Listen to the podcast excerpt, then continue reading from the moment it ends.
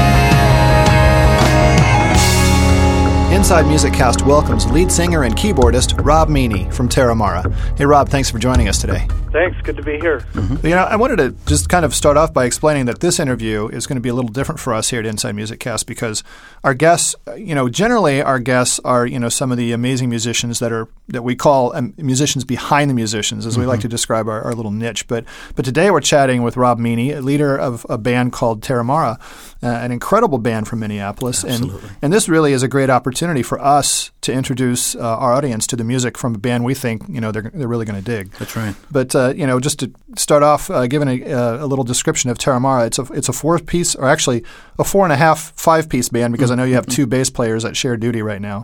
That's Uh, right. Yes. So it's it's Rob Meany, uh, our guest here on lead vocals, piano, and keyboards.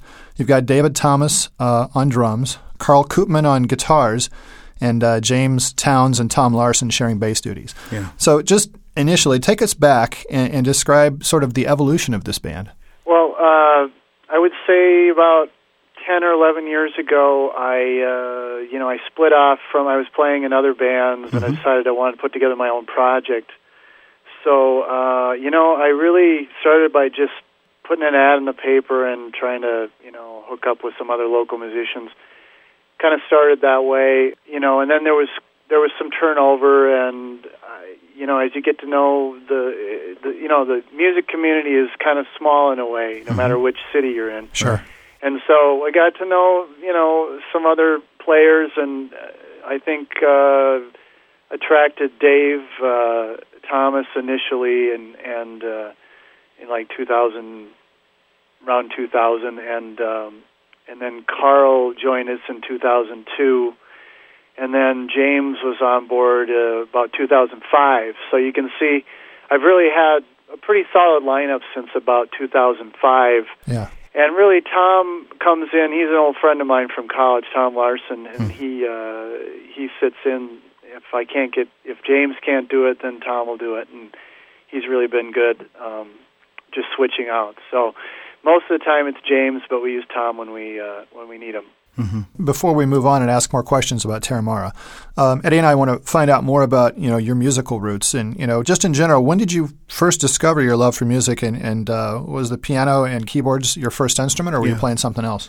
Actually, uh, I started, um, you know, way back in like fourth grade on uh, trumpet, Yeah. and switched to French horn, and then I picked up electric bass uh, to play in jazz band in high school, and I sang.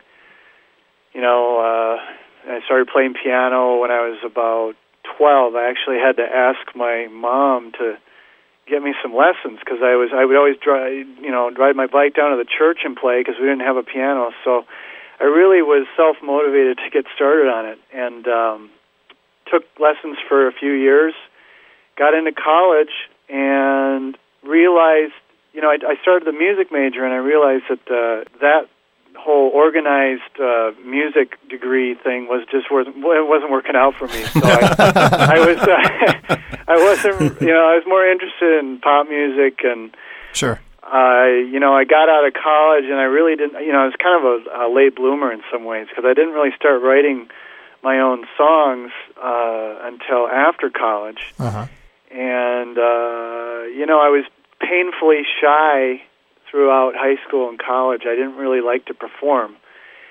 And the more I looked at it, I just realized, you know, I really got to get out there and do this. I mean, I I felt like I had the talent, but I just didn't have the I don't know, I just didn't have the gumption to to get up on stage. So I kind of, you know, that was a long process to, for me to get up and and actually perform for people. And Right.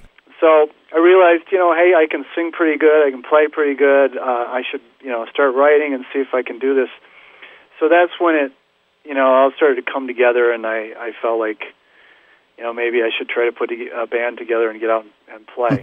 Yeah. You, you know what? Let me inject something here. That I mean, that's really what church is all about because that's where you get all banged up. You learn how to make all your mistakes, sing all your bad parts, and get in front of people and sing songs and that kind of stuff. I mean, that's that has been a historical proving ground for so many guests of our in, ours Yeah. in, in church. You know. Oh, totally. Yeah, I hear that all, all the time. You know, I started off in church choir or something. You know. Yeah. Tell us about like your your family. You just mentioned your mom a second ago. Were, were they musical? Uh, you know, uh, my mom sings a bit, and my dad, I think he used to play drums or something, but they aren't necessarily, they aren't, they don't do a lot of music. They're very much appreciate music. And, uh, I think I'd have to go back to like my grandparents. Uh, Uh-huh. I think I had a composer, uh, I don't know if it was like a, cous- a distant cousin or something that was a big composer or something, but Right. Um, in my family, we seem to have gotten the music gene because my sister, my younger sister, plays oboe and English horn in the National Symphony out in D.C. Oh, nice. Interesting. And so she's really, you know, she's followed that track as well, but just kind of a different, different style. But Yeah. uh, and the rest of my family is uh, not so much. They've gone in different directions. Well, tell me about some of the other like uh, direct musical influences that you had. You know, maybe when you were young or a teenager that kind of set you on your path. I would say uh, the biggest influences for me starting out is I, I used to listen to a lot of um, Chicago, Yeah. er, early Chicago, Okay. and uh, Stevie Wonder Yeah. were some, and uh, Miles Davis. Uh, I really started to get into some jazz early on, and uh, so those kind of artists really, I uh, I got into those early, and uh, I had a classical background. I, I when I started on piano, I would just be playing classical music, Bach, Beethoven, Mozart. Really got into Frederick Chopin. Um, Sure. you know that kind of stuff. So that's kind of where I started, and so I think a lot of a lot of musicians that start that way and that are like really musicians, uh, they're you know they get into pop bands, and I think uh, a lot of their music uh, reflects reflects that style. Those it comes from those styles, you know. You know, well, well, while we're talking about your influences, I mean, at, at what point? I mean, you're, um, you know, you started playing classical music, and you probably went through grade school and high school. At what, where, what was the crossing point where you saw where jazz sort of either collided or crossed over the path of uh, classical music and uh, and and and take you a different way, if if you will? I think I started trying to write pop songs, and I knew, uh, you know, when I start when I play piano, I play, j- you know, jazzy kind of chords, and I think it just kind of comes out that way. I, you know, it's sort of like that's just what I know, and so I, I, you know, I should I should mention too, like I used to listen to uh, Steely Dan, Yeah. and obviously, you know, they're, uh, you know, of the same vein. I've never heard of them. No, no. Yeah, I, they need to Steely get out Dan. more. Um, Steely no, Dan. so yeah, so, you know, it, stuff. Like, I guess the Steely Dan is probably the best example of like Right. Where where we're coming from in some ways. Although I don't necessarily, I haven't really tried to emulate them uh, so much as people have have really come to us saying, "Yeah, you guys really sound you know sound like them." Yeah. So, which is a, a great compliment. Sure. Yeah. Well, to the, to that point, uh, you know, I was stumbling across, uh, uh, I think, an interview that somebody did with you, and they mentioned that, uh, and I went to check it out on CD Baby, and of course, you tagged your uh, genre or your descriptor of Terramara as very much of what you're saying. That if you like or resembles, if, if it's if you like Steely Dan, and you mentioned Joe Jackson, uh, Yeah. Yeah. and and some others that I think sort of are in that same field, but uh, I guess they're they only speak to your influences. It's not who you're trying to copy, so it's it's people that have poured into your music, wouldn't you say? I, I would hope so. I, I mean, we're not trying to, you know, copy anybody. It's just this is what's coming out of me, Yeah, and uh, you know, I certainly tip of the hat to a lot of those guys, and and they sort of help me get around the idea of what makes a good song. Um, but I mean, the, the songwriting process is so unconscious. I mean, you're you're really just trying to, you know, channel whatever you know inspiration you have at the moment. So. Yeah. It's interesting. I mean, as a songwriter, you know, you can really go in a lot of different directions. Uh, you, you don't. You, you one day you could write a folk song, and the next day you could write a you know a heavy metal song. But it just depends on what mood you're in. Possibly, Terramara could be uh, criticized for being a little over all over the map in some ways. But, Yeah, right. but I like it that way. exactly. You said you sort of got a late start in your in your writing. Um, you know, what what prompted you to to write first? Because me this afternoon, me as we were preparing for the interview. Um, Rick and I were talking that, uh, you know, when it comes down to your albums, you know, Four Blocks, to Hennepin, and Dust and Fiction, they are so well written. And, and we're sort of like critical of, of, of, of the, the craft of, of writing. You know, anybody can really tell a well crafted song. And uh, in discussing these albums, we're finding, man, this these are so well written that, you know, when you first started or got the call, or when you started writing at, at, at first, what what prompted you to do that? When how did you sort of stumble on, hey, I want to write a song, or what prompted you to do that? Yeah, you know, I, I think I started to realize that you know I think I can I might be good at this. You know, I don't know if you sometimes you get that feeling, um, and I think what maybe held me up was just that I, I was like I said I, I just didn't have a lot of um, confidence as as a performer and Right. and so I I think I, I you know believe me uh, when I started it they weren't that good. You know I mean I think you improve over time. I probably didn't release like the first 25 songs that were that sucked you know and then now you know I only wanted to put out the good ones. And it was really I think I'm I'm sort of uh not a perfectionist but I I think I I I know I'm self-critical about my own stuff. Yeah. and I don't want to put out just anything. You know, I, I feel like I can tell when this is worth having someone listen to it. So. Yeah. And mentioning that, you know, the fact that you've uh, you know discovered your songwriting capabilities and, and obviously have written some fantastic songs, as Eddie mentioned for Terramara. Have you ever written for anyone else? Have you like co-written or written songs for other performers? Yeah. That's a good question. Uh, I have not. Um, I I have an interest in that. I, I would. I've been looking into it just because I feel like I can write. I can do that sort of thing. Like uh, Mhm. you know, um, I've written a lot of songs that I didn't feel were right for Terramara, and that's why I have a lot of stuff that I'm going to put together for a solo record coming out Okay. maybe in about six months or so. Wow. Okay, That's cool. Great. That's cool. So That's that's going to be more like a singer-songwriter type album. Okay. And uh, but in the back of my mind, I've always thought about co-writing and working with uh, with other artists because I think I think that would be a lot of fun. Exactly. Well, let's uh, let's dive into Terramara, and uh, you know, obviously Terramara has released uh, three albums during its, I guess, I guess it's about twelve year history, right? The, Yeah. the, the self titled debut is, uh, yeah, just that Terramara. Then, of course, there was the second album, Four Blocks to Hennepin, and the most uh, recent album released in two thousand eight, Dust and Fiction. And first, let's chat a little bit about the self titled debut, which was uh, released, I think, back in two thousand. This being your first Terramara record, how did you uh, approach songwriting and music direction on this one? Yeah. Well, it's interesting. Uh, the you know the evolution of the band. Um, when we when I first started Terramara, I really wanted it to be uh, like the Four Musketeers, kind of everybody's involved. And, Yeah. You know, let's all share. Let's try to collaborate on everything, and um, you know, mixed results on that. I, I Yeah. felt like I, I guess maybe I didn't realize how much I wanted to like make it my imprint on the songs. But Right, right. I was kind of the only, you know, I was the main songwriter, but I, I tried to incorporate ideas from from other members of the band. Sometimes that just made for a little uh, kind of a painful process to put it together.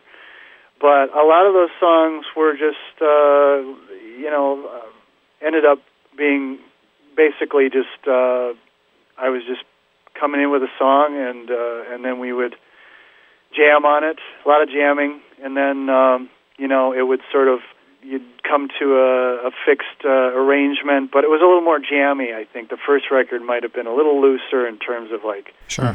some of the, you know, just the sections, and you know, it wasn't wasn't these neat little uh, three minute pop songs, you know. Right, right. Right. Right. So a different set of players, you know, you get a different result, and I think, um, you know, we just it was our first time making a record, so we, you know, we just we we didn't really have the whole thing down before we went in, I guess. Yeah. Well, this is this is a side question. I was going to throw this in somewhere, but tell us about the name Terramara. How did you come up with that? Oh, okay, yeah, it's uh, it's an Italian word, uh, and well, you guys know how hard it is to find a good band name. So we we were basically going through the the encyclopedia, trying to find something that hadn't been used, Yeah. and uh, Right. that just kind of I don't know, it just kind of rolled off the tongue. So it wasn't really, it doesn't really have anything to do with the music. I mean, it, in in Italian, it means fertile soil, Right. and um, so that's what we went with. I, for better or for worse, I guess we're stuck with it. Going back to the, this first album, your self-titled album, were, were the songs on this uh, album created just for this new band, or were they songs that you had been developing over time and, and just seemed to work for Terramara? Um, those were, I think those were written when I started that band because I had Okay. a previous project and I didn't carry those songs over, so I started fresh with the new band, and uh, Yeah. so it was like, you know, it was probably like a year and a half, two years before we got in the studio, so we had time. Yeah. On on the production side, you um, because of the fact that you know basically you got your chops pretty much uh, wet in, in the Minneapolis area. Um, you know, before you, you worked on this album, how long before had you met Ken Chastain, to you know the guy who produced your work? Because he was pretty much uh, pretty much known in the Minneapolis area. Um, how did you cross paths with him?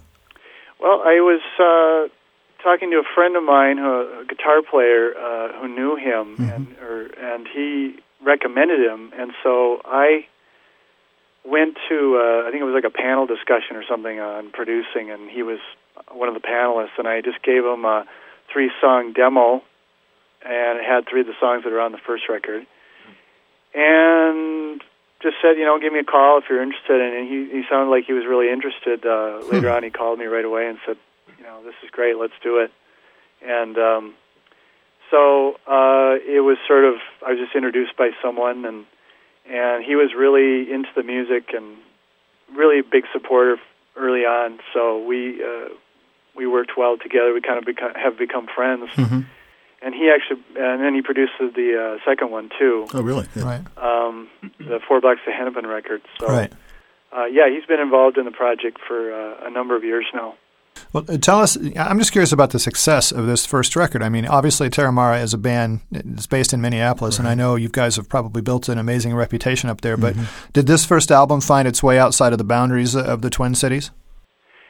You know, I don't think so. I mean, not, maybe not as much as I had hoped. I, I guess we, um, you know, maybe dropped the ball a little bit on promotion, and that's always been sort of our our downfalls. We just uh, haven't uh, gotten in the van and you know just done what you need to do to uh, to try to be successful in the in the, in the business. But um, Yeah. uh, yeah, so that one, you know, might not have gotten as much exposure as maybe the second one or the or this latest. You just you just mentioned getting in the van, and I, I read something somewhere about you know uh, so you guys have a van called the Terravan. yeah, we had Is it. that right? that. We got rid of it, but uh, yeah, we we used that for a couple a few years. We we did make a few trips in it. Tell us what was the what was the significance of that van? Uh, Was it painted funky or something? Or Uh, you know, it was kind of one of those conversion vans. Okay. Uh, Ford Econoline uh, is all decked out inside with okay, you know kind of crazy interior, but uh, Didn't look like the Partridge Family or anything. yeah, it yeah.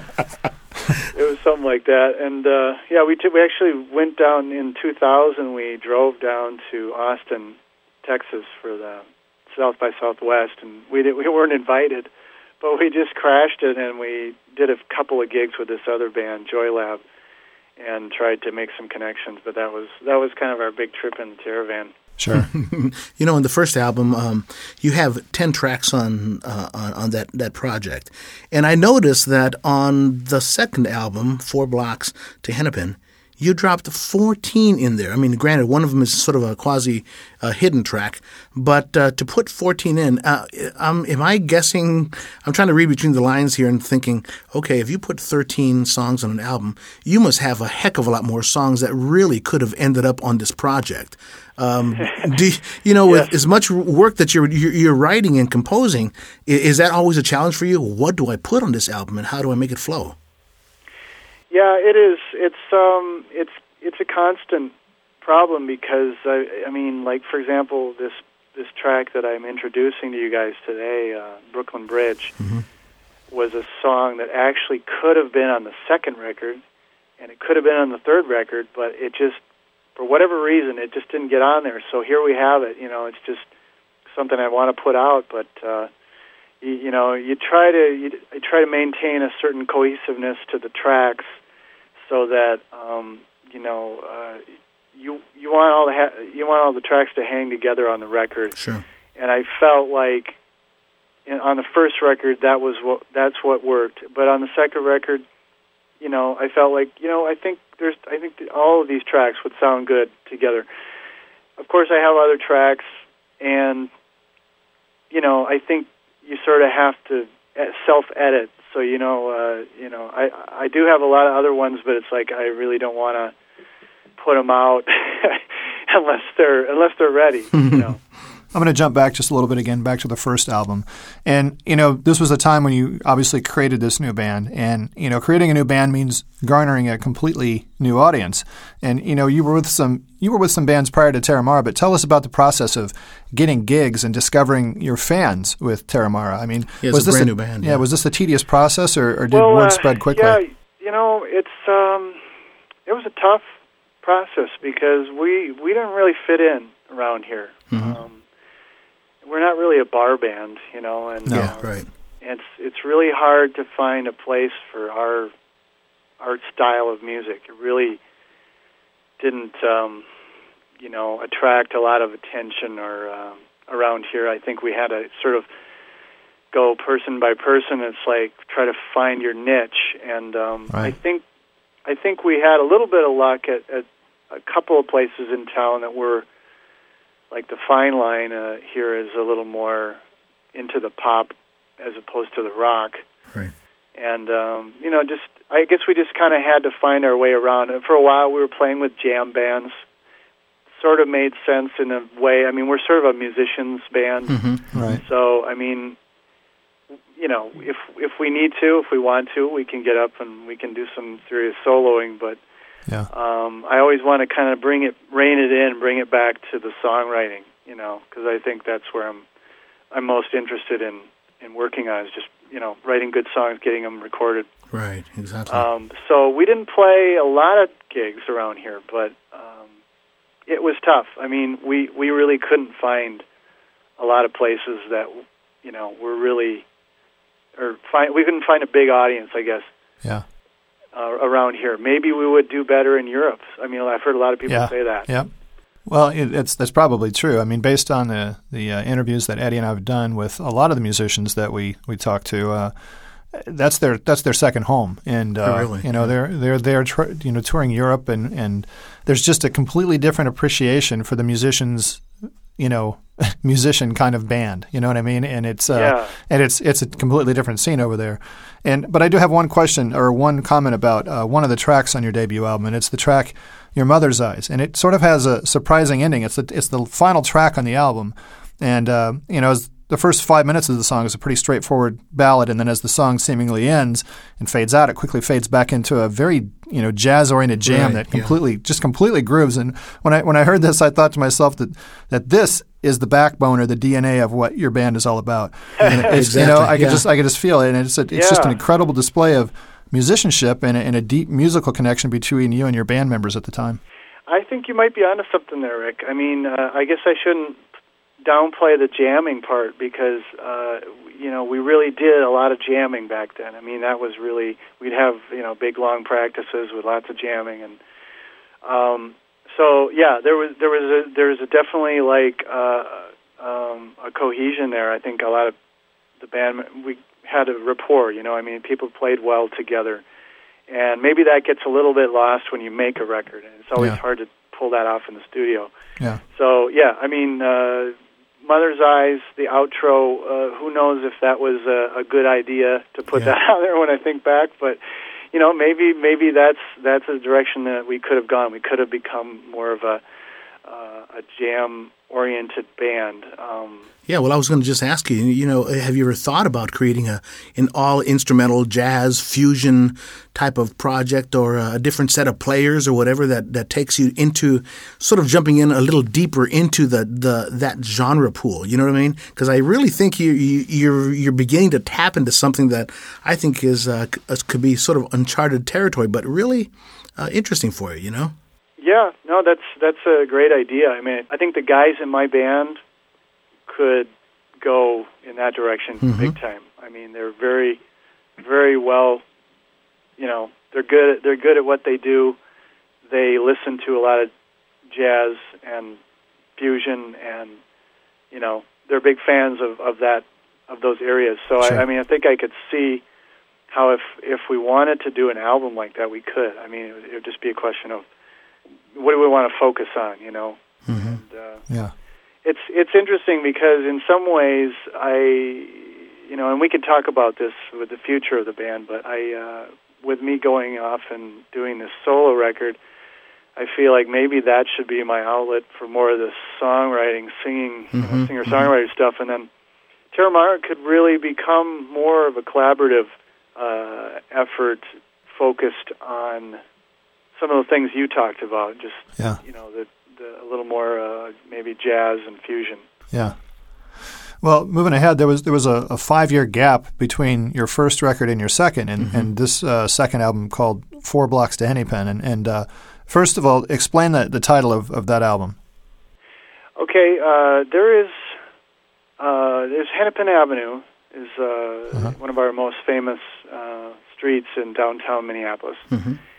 and um, I basically came up with a the title track. You know, is Four Blocks to Hennepin is just a it's a fictional story about a dark period in um, Minneapolis history when Hennepin Avenue was kind of a center for drugs and uh, crime Okay.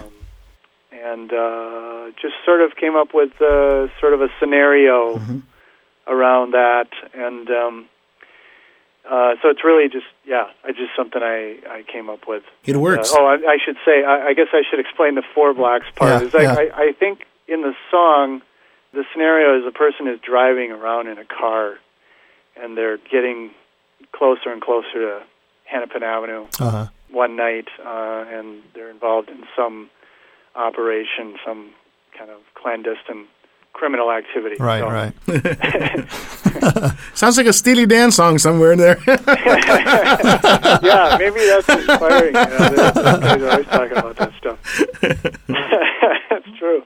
Well, it goes without saying that you know Eddie and I love all three of your albums, but this one is, is my favorite. I think Eddie may attest to that as well. Um, I don't know, maybe. I we arm wrestled before. Okay, well, that's all right. Yeah, well, that one really kind of uh, took a lot longer to put together, so maybe that's why it's a little more um, cohesive. Uh, you know, it really, it was, uh, it was, you know, three or four years in the making, really. I guess. Yeah. Well, I wanted to mention that uh, a couple of the tracks on that album, one is uh, Rajasthan and the other one's Goodbye. Uh, you know, those are two of my favorite songs, probably out of everything you've done. I, I just they're back to Oh. back. You know, they follow each other on that album. But you know, I also dig uh, Running Down the Avenue and, and Virtual Lisa. But in creating this second record, uh, how did you want to approach it? I mean, to me. I can hear sort of a large leap in musical progression on this album as compared to your debut. And what were you hoping to achieve with this record? Well, uh, as far as the leap, I think, uh, you know, obviously, I just I I had a lot more experience, and and maybe like we were talking about with the first record, is a little more collaborative. Second record, really, I felt like I was I was trying to bring in the songs, and I had really kind of fleshed out a lot of the ideas. And uh, that album was also kind of done piecemeal, and we put together you know, I would do some parts and somebody else would do some parts, and we kind of, you know, um, go back and forth. So over time, it sort of, it was a lot more involved and a lot more, you know, just we spent a lot of time on the track. Sure. And what I wanted to achieve, I, I guess we were just trying to make a quantum leap there. We were just trying to say, here's a definitive, you know, sta- statement of what we what we what kind of music we want to make and just get it out there. And uh, you know, I think we were more successful in that regard Yeah. you know, than the first record.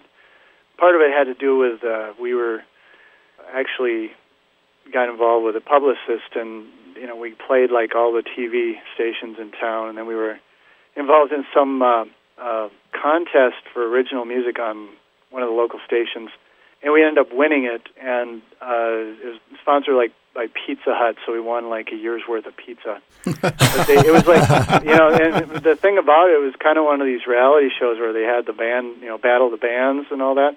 Created you know quite a bit of publicity for us locally. So I mean, I think and we played Running Down the Avenue. That was kind of our you know quote unquote radio hit if we ever had one. So. Right. So we get, we went as far as we could with it. Again, it's you know it's it's uh, as we got older, it's harder to travel, and it just wasn't a good time for us to get out on the road. Yeah. As if it ever is. I don't know. exactly. I want to ask uh, a little bit about when you do go out and play live at, at certain gigs. Um, you know, your music is, is so, how should I I'll best describe it as studio tight. I mean, it, it's just produced in a very, uh, you know, sharp, slick method, and it's be- it's literally beautiful. How does the vibe of the song, uh, Rob, uh, change as uh, a live performance? As opposed to something that, I mean, do you play it like the album, or what? What loosens up? How do you translate that from live to live? Um, I would say there's there's a couple approaches that we've taken, and um, one of them is to literally try to recreate everything on the record. And so we will, uh, like some of our big release shows, we'll bring in um, a lot of extra plays. We'll have a three-piece horn section. We'll have an extra keyboard player, and we'll have background singers, and we'll try to do all the parts. And that works great. I think you know I think that's really a great experience for everybody involved. You know, the audience as well. So it's really hard to pull off, but we do that. It's um, kind of few and far between whenever you can get everyone together and Yeah. make it a real event. Uh, a lot of people at the same time say, "Hey, you know, I really dig you guys just as a four piece because it's more kind of stripped down rock and roll. Yeah, right. Just you know, just the four of you guys." So Yep. we when we do that, I think it works on a different level. It's like I think we're a little more jammy, and we'll open up the song a little bit to some soloing. We've got some great soloists in the band, and especially our guitar player is kind of stands out, Carl Koopman, uh, and uh, we have to rein him in too tight on these records. I mean, if we could just give him his own record, you could see how good he, he can really play. I mean, Yeah. the guy is amazing. So maybe that'll be another side project. I, I'm a keyboardist also, so but but when you play, um, what do you what do you like performing it in the studio? I mean, are you using acoustic piano? Are you using patches from uh, you know from a controller? Are you using wh- what do you like to play? I like, you know, I was trained as a piano player, Yeah, first of all, so I always dig just playing piano. But um, in a rock band, um, a lot of times you go with something electrified. So I, I Sure. I'm I kind of lean towards some of the vintage keyboard sounds, Wurlitzer and Rhodes, right. some organ. Haven't really got too heavy into the synthesized stuff. but, Yeah. uh, when I play live, I I have a Nord Electro Right. and that kind of serves my my needs. I'm I'm kind of a simple guy in that regard. I don't play a lot of different. Yeah, there's there's actually one track in, wh- in which uh, I think you do a uh, synth solo, which is sort of rare in your projects. Um, Oh, I can't remember I- what it is, but it's a really nice one. But I think it's the only one out of the the albums that I even heard. I'm wondering if that is on Virtual Lisa. I think it could be. And let me tell you about that because that's a really interesting question. Um, that is actually our guitar player, I thought so. and I think he played it on a Prophet. Did he really? Uh, yes. So I can't claim to be the guy on that. He played an awesome solo. I thought it was guitar when he first brought it in. he was playing an old prophet, man. That's awesome. Yeah, and he, with a wah wah pedal. That's why it threw me off. It was like seriously, and so I was like, "This is great." I mean, so That's a really cool Yeah. thing. You know, it stands out. The solo totally ha- stands out because if I understand, if I remember correctly, the the, the piano, uh, the rhythms and the chordings, uh, they continue underneath, and then all of a sudden this little cool quasi synth sound comes out, and I'm like, oh, that's really cool. You know, and it doesn't Yeah. and it doesn't have you don't do it too much in your project in your your songs. You know.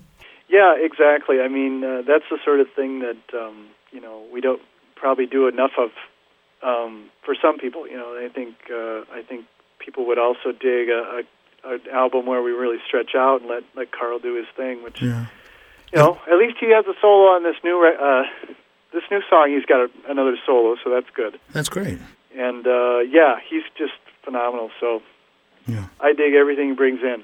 it's good to be playing with some good guys, man. Thank you so yeah, much. Appreciate I'm that. really lucky. I'm going to go back to the two songs that I mentioned uh, a second ago on, on Four Blocks to Hennepin. And the first one is uh, the song Rajasthan. I, th- I think I'm pronouncing that correctly. Is that right? Yeah, right? that's right. Rajasthan.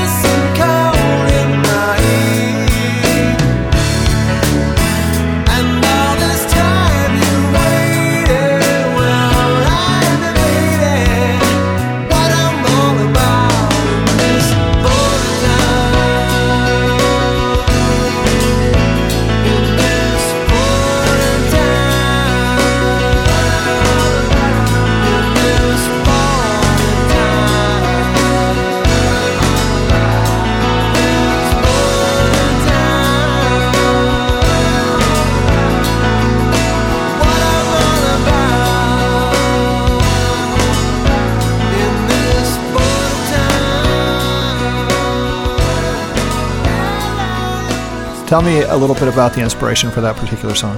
Okay, um, that song came out of um, a couple different things. First of all, I was traveling in India, Uh huh. and there's a province of India called Rajasthan. It's like Yep. the northwestern part of the country. Uh huh. At the time, I was there uh, with a f- uh, just traveling with a friend of mine, and we were just there for a week or something. But at the same time, I was there. I was dealing with a uh, kind of a long distance relationship Okay. back in the states, and things were kind of falling apart, and um, it just has to do with that whole scenario. So, I mean, even Okay. though I was in Rajasthan, I was thinking about hmm uh, this uh, relationship, Sure. and it sort of paints a picture of uh, of that desert uh, atmosphere and that climate out there, Yeah. um, as well as my personal feelings. Mm-hmm. So. Uh, I don't know. Is that does it get No. enough of No, a- that's fine. Well, it's a And then uh, what was the other? well, it's a good segue because the next song is "Goodbye." Oh yeah, uh, goodbye. Okay, so but we put the, we put that together already. okay. Well, you know, I'm just kidding. It, We're well, delving into all my uh, broken relationships. but, yeah. Anyway, yeah. So this is another one where, um, you know, uh, had a relationship with a woman that uh, unfortunately had to leave the country. uh huh. She was from Japan, Uh huh. and um, you know, it was one of those long distance relationships. It just didn't work out, and just sort of becoming through the you know the evolution of the song. If you if you read the lyrics, it Yes. sort of evolves. It just disintegrates to the point where It's you know, it's about denial. yeah, you're Yeah. denying that, that it's gonna that it's gonna end, but it does.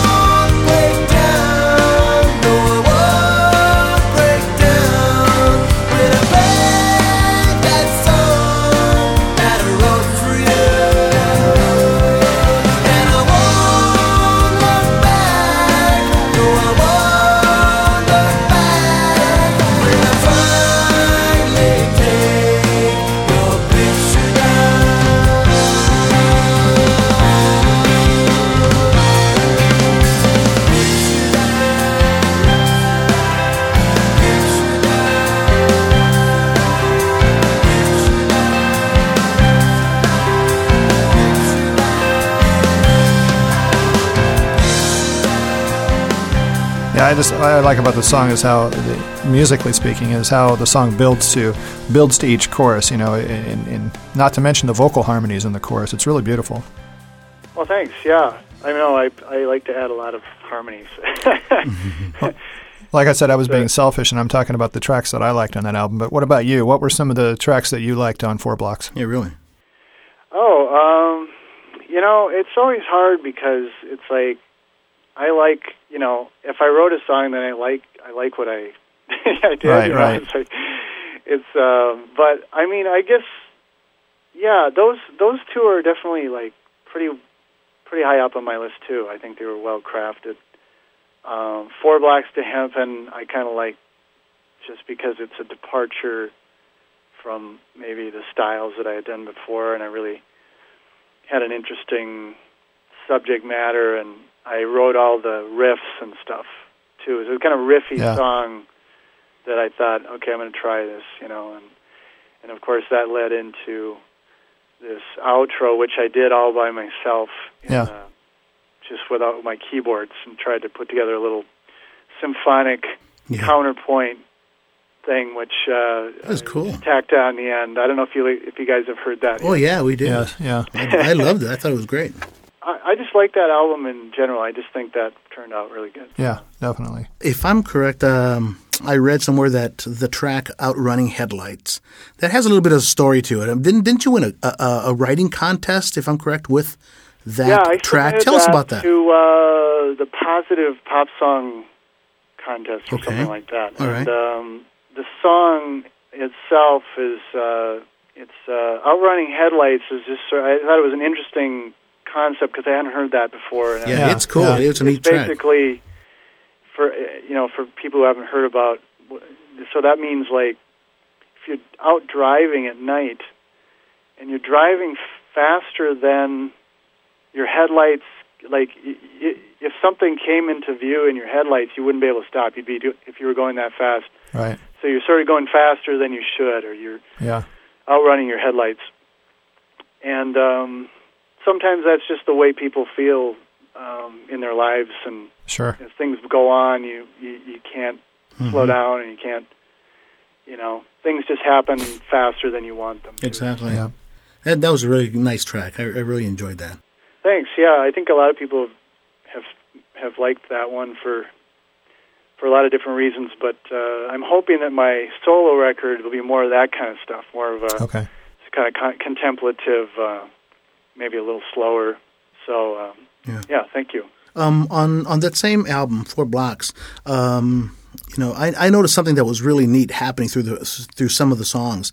I noticed some really neat horn arrangements, and uh, for instance, on "Crying Shame" has some really really nicely arranged parts, and uh, and I, I can really I can appreciate some good horn arrangements because they're so difficult to do. Not anybody can write horn arrangements, um, but uh, do you write those, or who do you collaborate uh, in in writing those parts?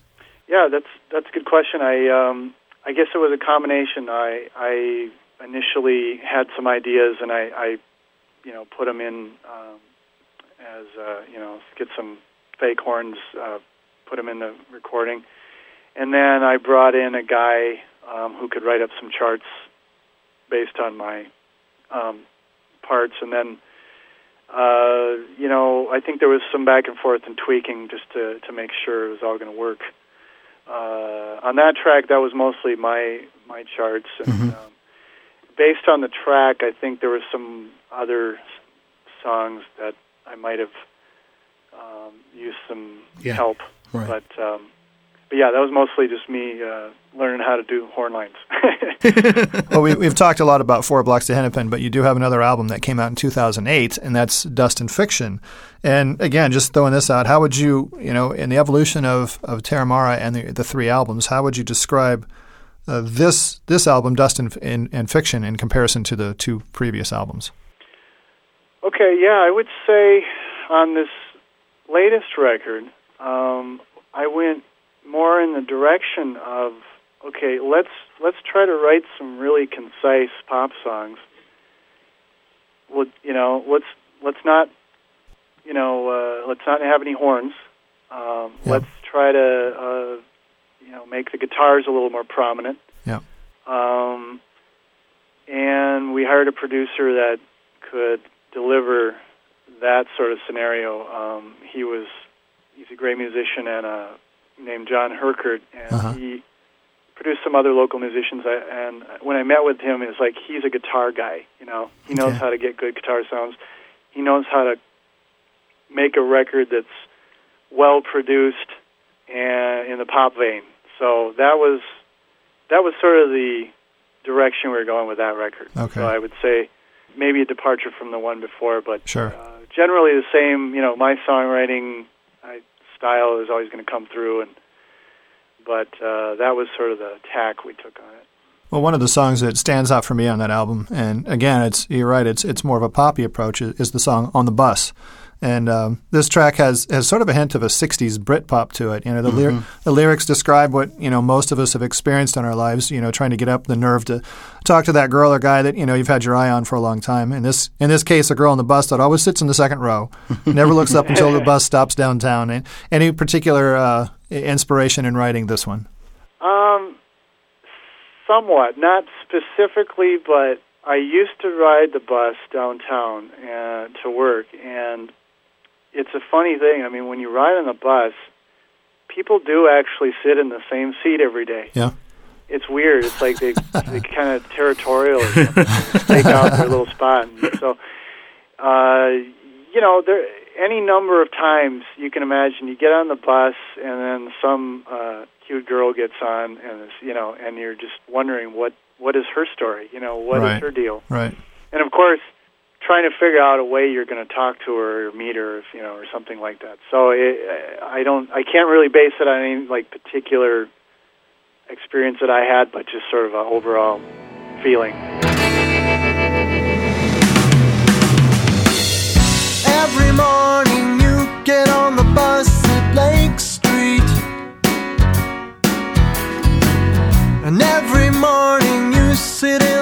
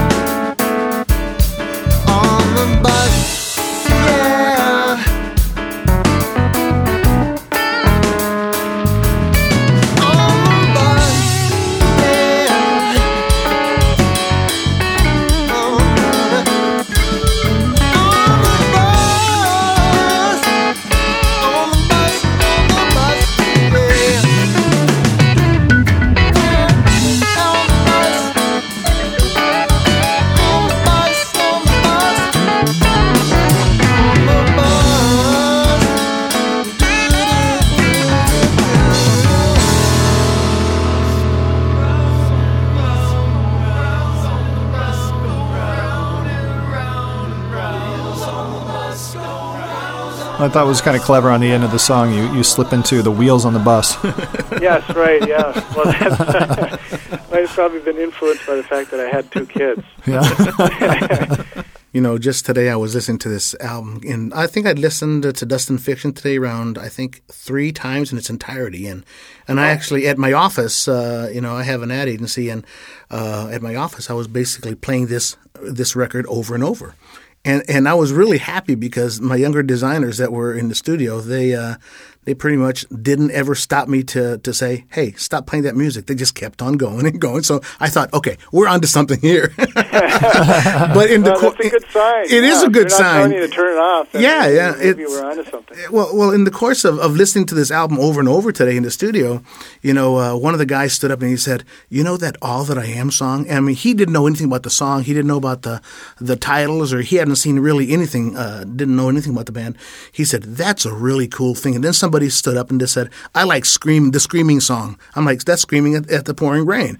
And, uh, and and then by the time you know it, these guys were throwing out. I mean, they were actually, you know, I had to stop the music because I had to get them back to work, but. but it, Come on. but but in the course of the day, I thought it was really neat that these guys were they were uh, you know they were remembering these songs. They were catchy, and they were Yeah. and these guys were talking about it. And I think your your work here has a lot of magnetism, and I really like this Dust, Dust and uh, Fictions project. Really nice work. Well, thank you very much. That's Yeah. a, that's a very high compliment. Um, I uh, I think we probably just need to get out more. Maybe we just need more exposure. Oh, I, I So, totally uh, agree. yeah, no, I think I think uh, there is there. I think there are a lot of people who would dig this stuff. It's just uh, you Definitely. Know, if you got to get on. You got to get it out there. Well, hopefully uh, this interview will help. We've got uh, we have yes, uh, thank you guys so we, much. we yes. uh, not only have uh, a lot of listeners here in the states, but uh, you know a large portion of our our audiences in other parts of the world. You know, especially in Europe, we've got a, a pretty big following in Europe. So, um, Oh, that's great. And that's what we had talked about earlier today. Was that you know maybe uh, maybe if they can catch on over there, it, it might go some places. So.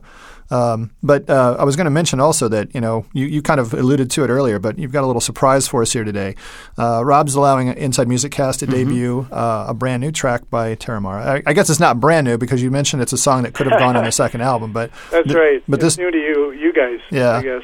But this track was just mixed uh, just recently, and, and we're pretty stoked to be able to play it here. But, No doubt. but before we dive into it, tell us more about this track. Yeah. Uh, Okay. Is this yeah. is? Um, Oh, go ahead. Sorry.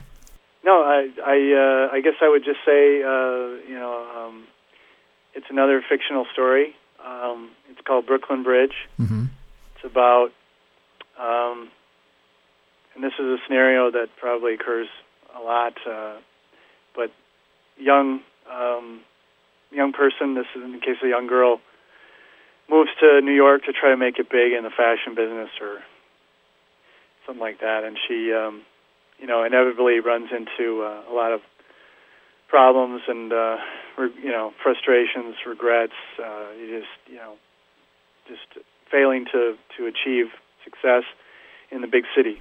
So um, it sort of follows her path, and uh, um, it's just been one of those songs where we we think it's a good tune, and we just thought we got to get it out there. You know. Yeah. So.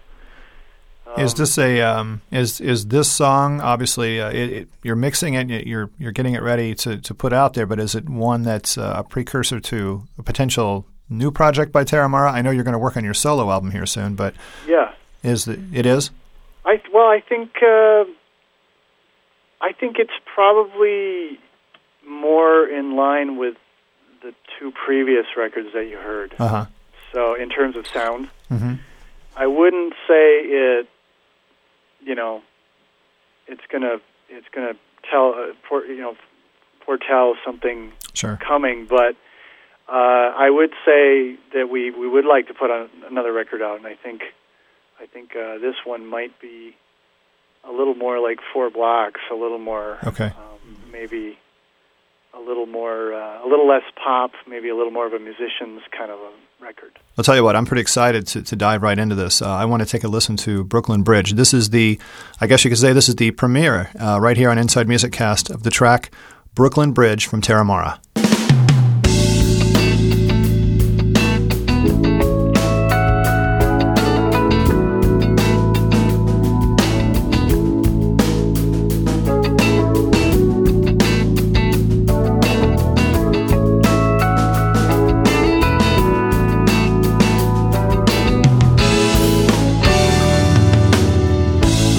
Mississippi and never looked back.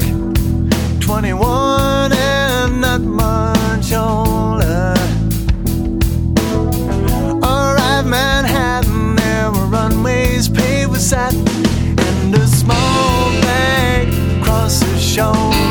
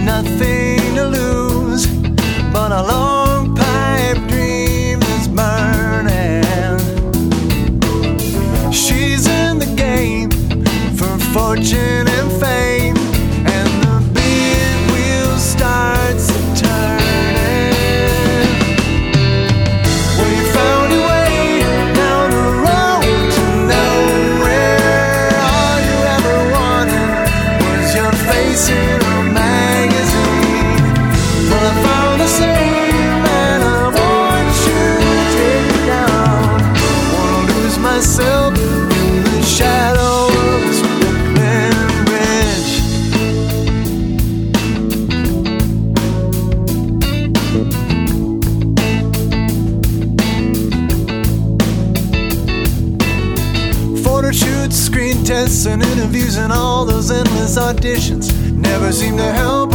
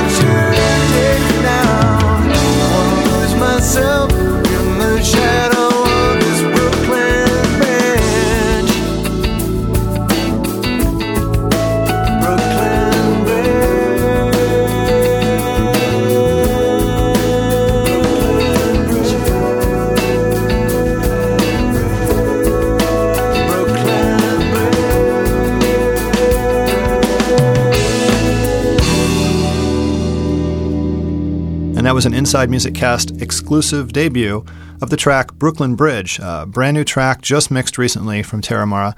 And uh, we want to thank Rob for, for allowing us to debut that here on Inside Music Cast. That, that was a really nice track. I, I really enjoyed that. Uh, well, well, Rob, thanks for uh, joining us today on Inside Music Cast. We really appreciate your time and learning more about Terravan. I'm sure our fans are really going to dig it because eh, the reason we wanted to talk to you, this is kind of a first for us talking to uh, a band out, you know, somebody that's involved with a band outside of uh, just talking to directly with just individual musicians. So um, it's kind of a new new territory for us. But you're the first band that we, Eddie and I have really encountered that we think our fans will really dig that possibly they haven't heard before.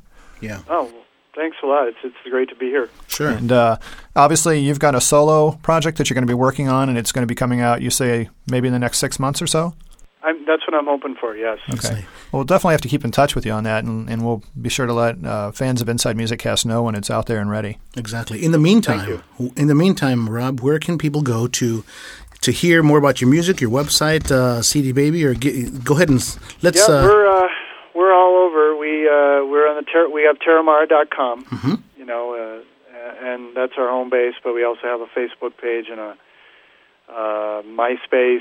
Um, you can hear us on iTunes Yeah. and CD Baby, um, Amazon. Everything's available in CD format or on or, or as a download. So Very cool. Yeah. um, yeah, check it out. It's uh, I think we have about 36 songs out. So That's neat. We highly recommend it. Emphasis on highly recommend these these albums. Everybody's going to love them. So get your hands on them, everybody. thanks a lot, man. All right. Well, Rob, thanks for joining us, and, and we'll keep in touch. Okay, thanks, guys. All right. Take care. Take care. All right, bye bye. Bye bye. Special thanks to Rob Meany from Terravan for joining us on this episode of Inside Music Cast. Also, very special thanks to Inside Music Cast correspondents Scott Gross, Brian Pearson, Kim Riley, Max Zape, and Uwe Reith. And please visit our website at InsideMusicCast.com, where you can catch up on all of our past interviews, read the Inside Opinion blog, and check out additional bonus content. Inside Music Cast is also on Facebook, where you can become a fan and join in on music conversation with Inside Music Cast fans from around the world. For Eddie Cabello, I'm Rick Such. Thanks for listening to Inside Music Cast.